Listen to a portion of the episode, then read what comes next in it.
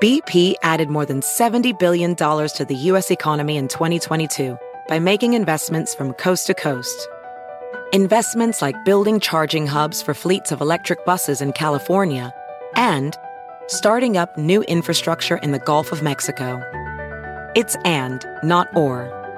See what doing both means for energy nationwide at bp.com slash investing in America. Pulling up to Mickey D's just for drinks? Oh yeah, that's me. Nothing extra, just perfection and a straw. Coming in hot for the coldest cups on the block. Because there are drinks. Then there are drinks from McDonald's. Mix things up with any size lemonade or sweet tea for $1.49. Perfect with our classic fries. Price and participation may vary, cannot be combined with any other offer. Ba da ba ba ba.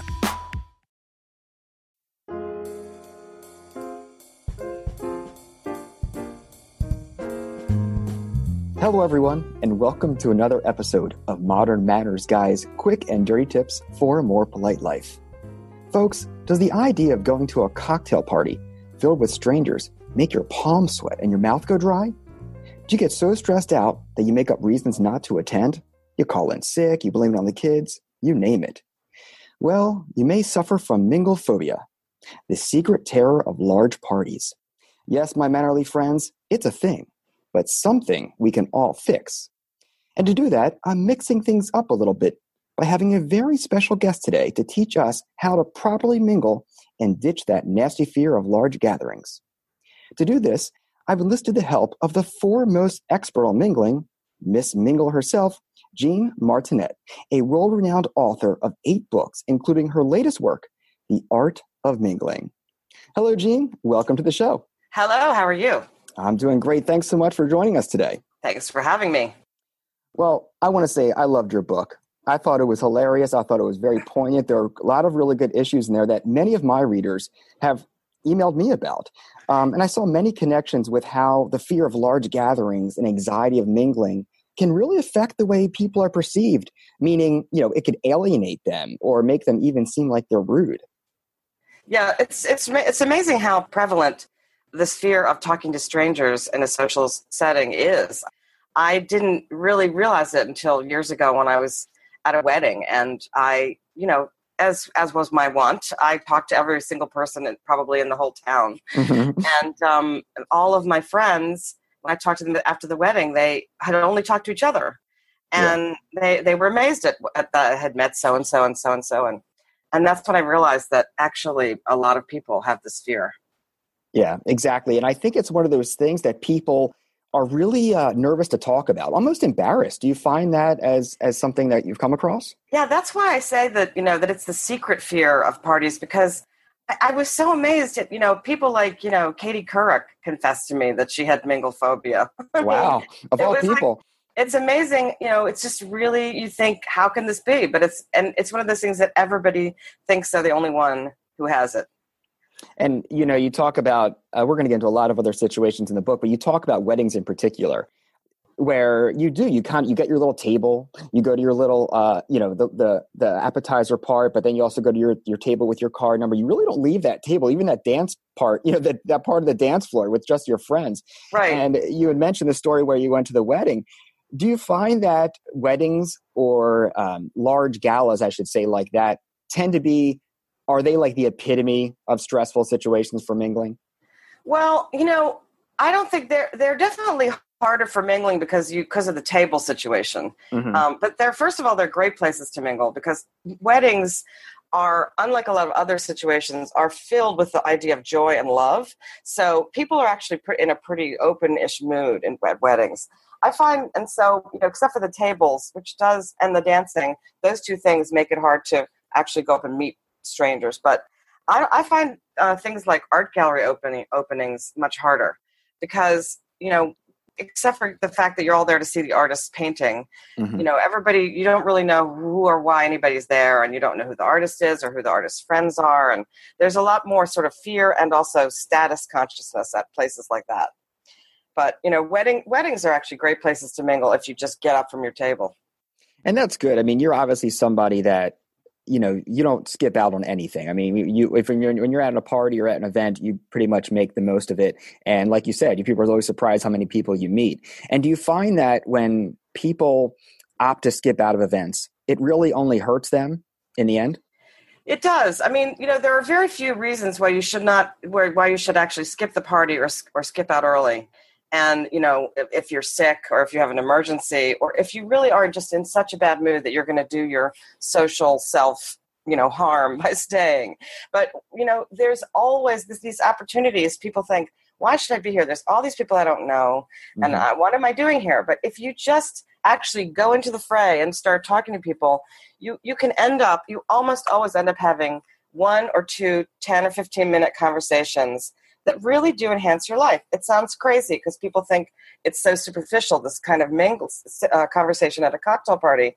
But you, it's exactly the playfulness and the sort of unknown arena that actually can enhance the quality of your social life.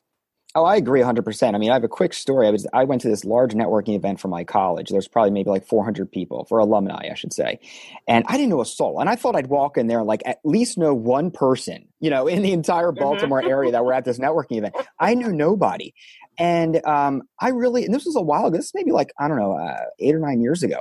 And I, I really just was like, well, I got nothing to lose. Either I'm gonna win some people over and have some fun with it, and maybe make a friend or make a really good connection, or I'll never see them ever again. Right. So it's like at the end of the day, it was a win win and ended up by really just taking a chance. And I'm going to touch on this too, but by taking a chance, I ended up really walking with an incredible experience.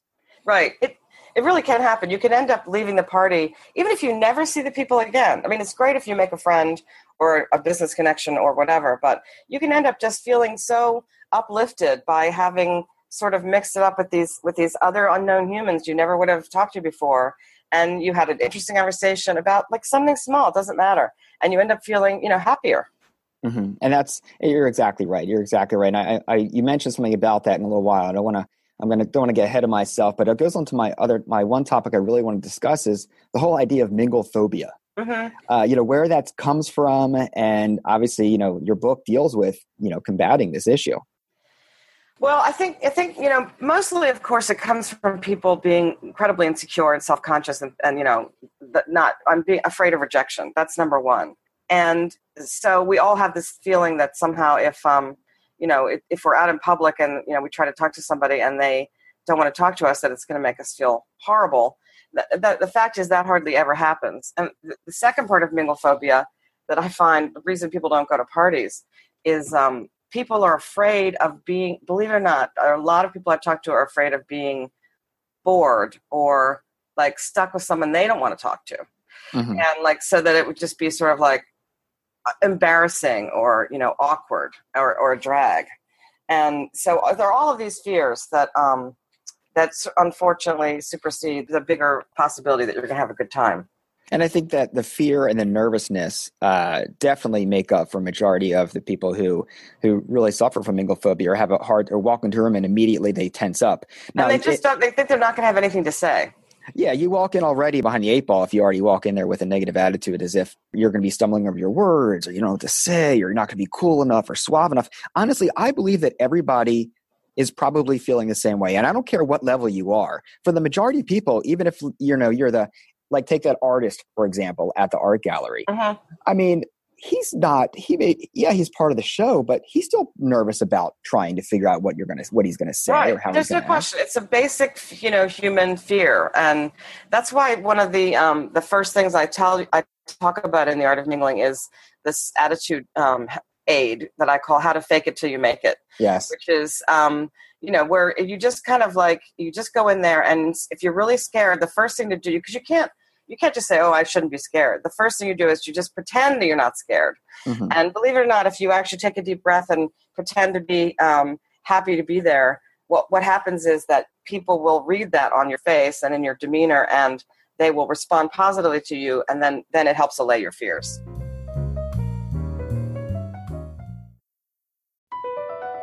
Across America, BP supports more than 275,000 jobs to keep energy flowing. Jobs like updating turbines at one of our Indiana wind farms and producing more oil and gas with fewer operational emissions in the Gulf of Mexico. It's and, not or. See what doing both means for energy nationwide at bp.com slash investing in America. Welding instructor Alex DeClaire knows firsthand how VR training platforms like ForgeFX can help meet the demand for skilled workers. Anywhere you go look, there's going to be a shortage of welders. VR training can help welding students learn the skills they need to begin and advance in their career. The beauty of virtual reality is it simulates that exact muscle memory that they need. Explore more stories like Alex's at meta.com slash metaverse impact. Pulling up to Mickey D's just for drinks? Oh, yeah, that's me. Nothing extra, just perfection and a straw. Coming in hot for the coldest cups on the block. Because there are drinks, then there are drinks from McDonald's. Mix things up with any size lemonade or sweet tea for $1.49. Perfect with our classic fries. Price and participation may vary, cannot be combined with any other offer. Ba da ba ba ba. You mentioned something in your book along those lines where you say, you know, get out there, take a risk, be yourself. And that's pretty much kind of the best attitude to walk in there. But are do you do you think there are and maybe this is part of getting to that mental game, but are there baby steps that people can you know work up to when they're going to get and confront these larger groups yes i have um i have um i have some survival fantasies that i have put in the book for the truly terrified people um for example you can use the what i what i call the um, buddy system which is not actually like the same as the buddy system that you had when you were in elementary school but it's it's a pretense of that. In other words you pretend that your fate that your best friend or your spouse or whoever somebody who loves you is actually standing right beside you or behind you. And you just have this imaginary friend with you basically. And when you go up to talk to people you can just like really imagine that they're there with you hearing what the other person is saying and giving you encouragement. And i know it sounds really stupid but these little mental tricks can help you in the first five minutes. Oh well that's great. And i think the first five minutes is key because that's something uh, you're mentally deciding whether or not you're going to, you know, right, stay or or, or, or leave go for off the in night. a corner. Like there's three choices: you're either going to stay and be in the party, or you're going to leave. Or the third choice, which a lot of people do, is just to be at the party but not really be at the party. They go get food and they go sit in a corner. yeah, and that's you know you're just you're just really wasting your own time. You know, Right. you're, you're there to network, and I'm thinking about taking. Let's say a person walks. I'm trying to put myself in a person's mind that gets in. You know, they're really nervous when they walk into that room, and you talk about those first five minutes of being a very key game changer for you. But let's say I walk into the room. I really don't know anybody. What's the first thing I do? The first thing you do after, of course, you take off your coat and, and so on is to seek out the host or the hostess. And um, so, you know, you're you're basically allowed when you first at a party, you're basically allowed to interrupt that person because you're saying hello. So you find out where your host or your hostess is, and if they're if they're if they're worth their salt, this host or hostess will, when you say hello, good to be so happy to be here, thank you for inviting me, um, they will introduce you to whoever they're talking to, and then you'll have your first conversation right there. The other thing is, if you don't see the host or it seems impossible to interrupt them for some reason, is to obviously uh, go get a drink. I wouldn't. My my um, my advice is not to go right for the food, um, which some people do, because when you're eating, it's a little harder to have a conversation right away, and because you're you know you're eating, so that can actually impede your first few minutes. So, but getting a drink first off is fine, um, and then you know then you look around the room, and you you know you you try and choose somebody to talk to who is has sort of an open stance. I have a, uh, some instructions in the book on which seem, might seem obvious, but who on on how to choose your first uh, group, and that has to do with uh, a lot of it has to do with body language. You you look for people who are sort of standing loosely open, not like you know in a tight circle with their arms around each other laughing, Mhm. so that they look like they're open to have a new member basically in their group. Oh, good point. Good point. It's it's funny you talk about the food thing. I'll be honest. When I go to a any kind of party or networking event where I don't know many people, I'm really nervous about the food that I eat because it's like again, you can get obsessed or you can get too hooked on standing by the food table. I was at this one networking event and I was talking to this person and they had a they were they were like Swedish meatballs kind of thing. and we were sitting by the table and they a, and it was a small little plate, plastic plate, like the size of your palm, a little appetizer plate. Uh-huh. And this guy had a meatball. He forked the meatball and it flung off it was like, it was like in it was like that scene in Pretty Woman. It flung off his fork and landed in a chocolate dessert thing, oh, and it, was, it was like I, it was I couldn't believe what I was witnessing, and he was so embarrassed. But he was so he had a plate full of food, and I was like, um, and I thought about it. I was like, that's why you know you don't really take all of it. It's not an all you can eat buffet. It's, well, it may be, but you're not supposed to look at it that way.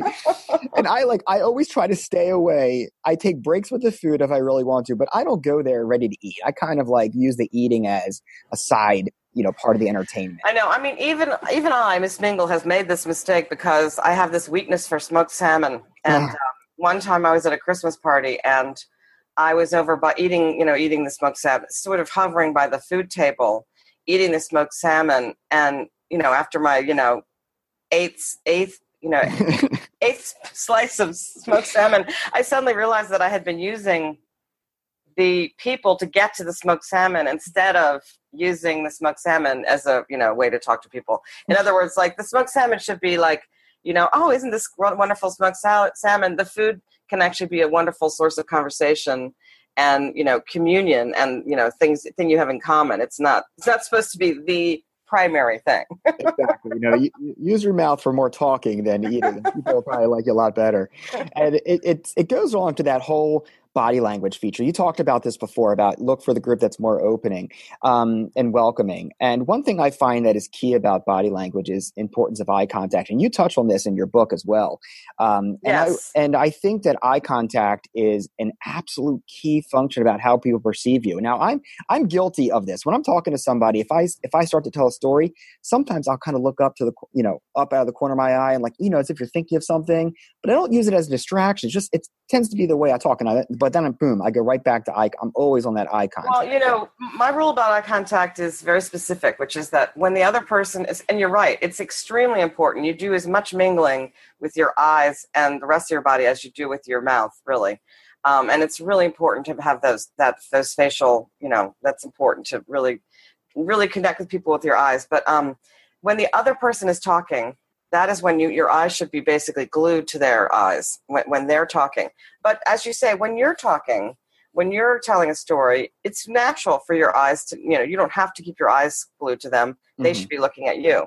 And of course, I do have um, some techniques in the book that will take advantage of this natural thing because it's, you know, if, if you are, you know, if you're wanting to get away or something, you can actually use that time while you're talking to very surreptitiously like check out like where your next move may be. Now, people may can may accuse me of being, um, you know, sort of um, superficial by saying this, but this is just a natural. Everybody does this. I'm just the one who talks about it.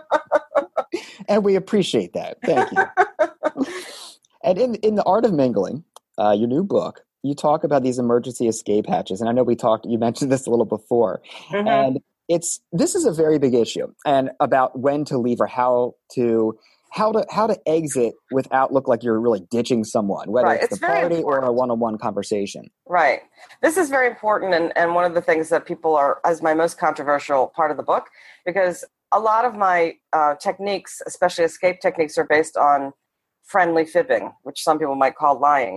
Mm-hmm. But it, it's part of it's really the cornerstone of polite society that you don't always tell people the truth, and so that's number one. The escape techniques range from the sort of very um, obvious one, which I call the buffet bye bye and other handy excuses. I love that. which is when you say, "Oh, I'm I'm sorry, but I have to go get something to eat or something to drink." Now, of course, people can follow you to those areas, so um, even to the restroom. So my the fav- my favorite one of that is the phone. So you say, "I'm I'm sorry, I have to make a phone call." It's mm-hmm. usually best to say, "What time is it?" Oh, excuse me, I have to make a phone call and um, so that's that's a very that's a very easy one. Um, and then the but people's favorite in my book seems to be the human sacrifice. Can, can, can you explain more about the human sacrifice? The human sacrifice is when you're talking with somebody who really you just can't get away from, and you just you know you really want to mingle, whether it's somebody who's unpleasant or just you've had enough. You wait until someone is um, someone you've met or you know is walking close by you. You mm-hmm. reach out, you grab that person, and you say, "Have you met so and so?" And as soon as they they they are meeting, as soon as their eyes meet, you basically have ten seconds where you can just walk away because change equals movement movement equals change which is one of the you know the laws of mingling mm-hmm. That's great that's how you deal with those clingers that just won't leave you alone they'll kind of yeah there's you know there's other ways there's i have 12 exit maneuvers in my book and i love i loved them i thought i thought they were hilarious and, and it, we've all we've all been there. I mean, there's there's not a situation that we talk that you talk about in the art of mingling that we haven't found ourselves in, whether we're on the uh, the receiving or the receiving side of it, or the ones that are standing there with your eyes like wide, like oh my god. So I think, but I think that's great. I mean, it is a situation where. Uh, and sometimes people i think it's also a lesson for the flip side. People don't understand when their time's up. And i don't mean that in, and i don't mean that in a rude way whatsoever but right. sometimes you can occupy another person so much that it gets annoying. And you may be the most pleasant person on the planet don't get me wrong but it, there is a time in this situation where it there is a beat to follow and you got to keep the, get things rolling. Right.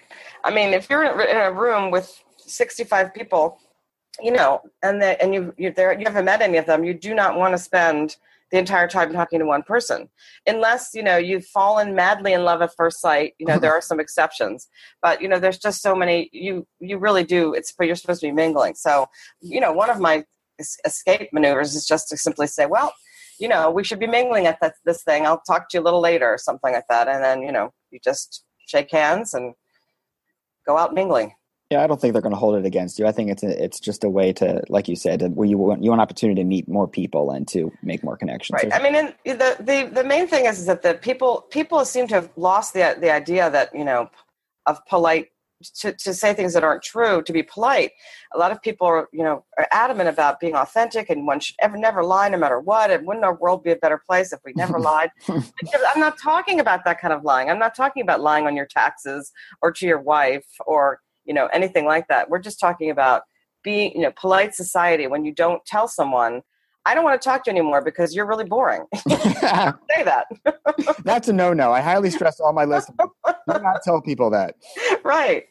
There's ways you can get out. Of it. Use some of her escape hatches and try to figure out a way to, to, to get out there. I highly one recommend my, the human. One of my one of my other favorite um, escape um, maneuvers is called the personal manager, which is when you basically take the person and you say, you know, I've got somebody you really need to meet at this party because you would just love her, and then you take you lead the person over to someone else it's oh. a little bit, sort of a human sacrifice uh, in uh, a sophisticated part of the human sacrifice. Like a delivery method of to sacrifice the human. I like right, it. but you and it's, it's under the guise, and not guys, but you're actually helping the person. You know, like you know, it's rather rather than leaving the person all alone, you're actually finding them another partner before you, you know, leave them. Yeah, and I think it's you know in all in the book Art of Mingling, you know, I honestly think I could do 10 episodes of this uh, on how to properly mingle and how to survive. But before we go, I want to I want to ask you about the, the Tao of mingling, and okay. which I found very enlightening. Can you elaborate on that? Um, well, I, I decided, yeah, that's the that's the last chapter in the book, and you know, after all of the the techniques in the book are um, are basically uh, um, all about how you should, you know, instructions on how to go up to somebody, how to talk to somebody, what to say, what not to say. In the end, it's kind of like in any sport or game. After you've learned all this, my advice to people is sort of sounds antithetical, but is to just kind of forget about all that and just kind of it's a it's sort of like the other side of faking it till you make it. It's now you're just going to go into a party and you're just going to be let whatever happens happens.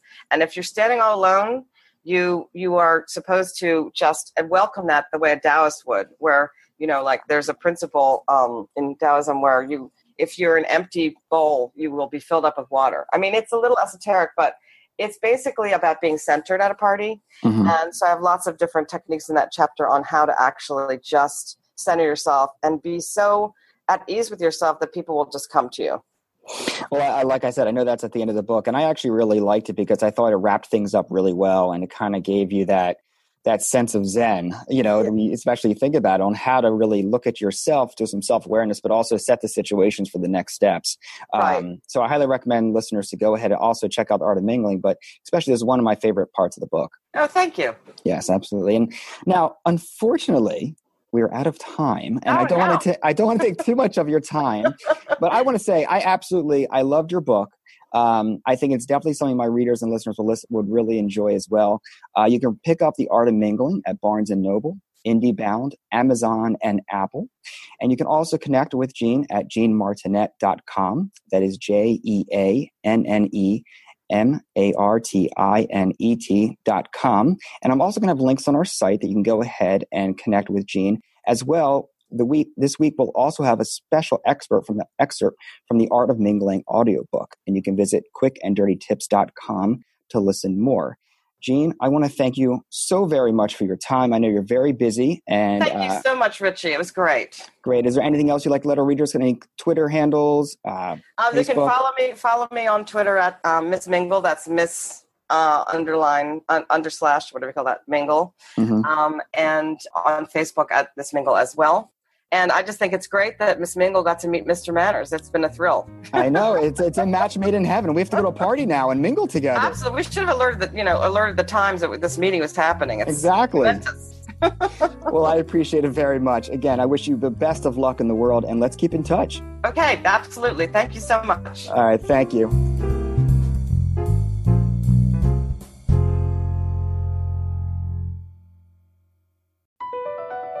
Across America, BP supports more than 275,000 jobs to keep energy flowing. Jobs like building grid scale solar energy in Ohio and producing gas with fewer operational emissions in Texas. It's and, not or. See what doing both means for energy nationwide at bp.com slash investing in America. Pulling up to Mickey D's just for drinks? Oh, yeah, that's me. Nothing extra, just perfection and a straw. Coming in hot for the coldest cups on the block. Because there are drinks, then there are drinks from McDonald's. Mix things up with any size lemonade or sweet tea for $1.49. Perfect with our classic fries. Price and participation may vary, cannot be combined with any other offer. Ba da ba ba ba.